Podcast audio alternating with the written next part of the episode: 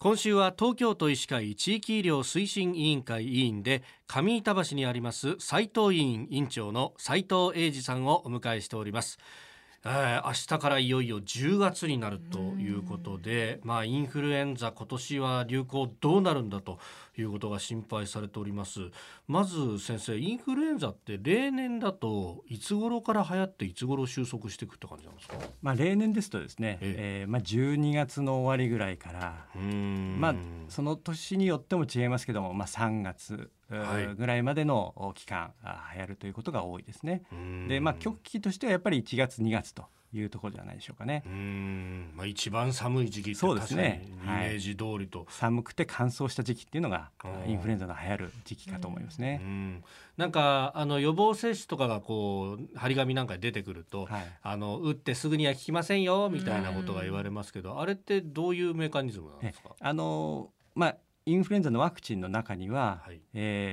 ンフルエンザのウイルスの抗原っていうのが入ってるんですね。要するにウイルスそのものではないので、生ワクチンではありませんね。不活化ワクチンというタイプのもの で、それを打つと体が反応して、そのウイルスに対する抗体が体の中にできるということになりますね。で、今のワクチンは4価って言いまして、 A 型のタイプが2種類と、B 型のインフルエンザのウイルスの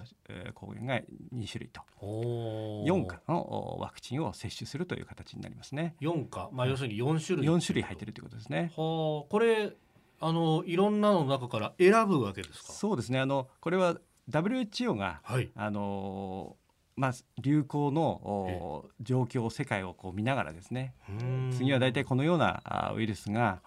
北半球で流行るんではないかと、次は南半球でこういうのが流行るんじゃないかということをいうことで、日本の厚労省を含めてですね、専門家がじゃあ今年はこの株で、ワクチンを作ろうというのを決めて、作っていくということになりますね。ですから、全く当たらないというわけではないんですけども、その年によってはですね、少しこう外れてしまうようなものもないわけではないということですね。で、そのじゃあ外れを少なくするためにも1種類じゃなくて4種類入れておくと。そうですね、と思いますね。その南半球って今おっしゃいましたけど、これってことは日本の流行終わった後どっか別のところ行くんですか？やっぱり先ほど言いましたように、寒い乾燥時期ということで冬に流行ることが多いので、現在南半球は冬から春に変わろうとしているところですけども、でどうも今の様子を調べてみますと、南半球はやはりこのコロナの影響でね、マスクをしたりとか手洗いとかっていうことの影響なのかと思いますけども、あまり流行が盛んでなかったというような情報はありますね。ただこれが日本ね、北半球の方にどういうふうに影響してくるかというのはちょっとわからないところじゃないかとは思いますけどね。なるほど。南半球がそうだからといってじゃあ日本で流行らないぞとは言えない。言えないと思いますね。ちゃんと備えとかなきゃいけないと。ですから、例えばワクチンを打って抗体価っていうのが上がってくるのが、2週から4週と言われてますね。ですから、12月に流行ることを考えると、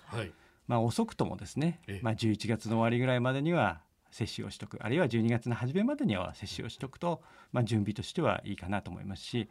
でこれが大体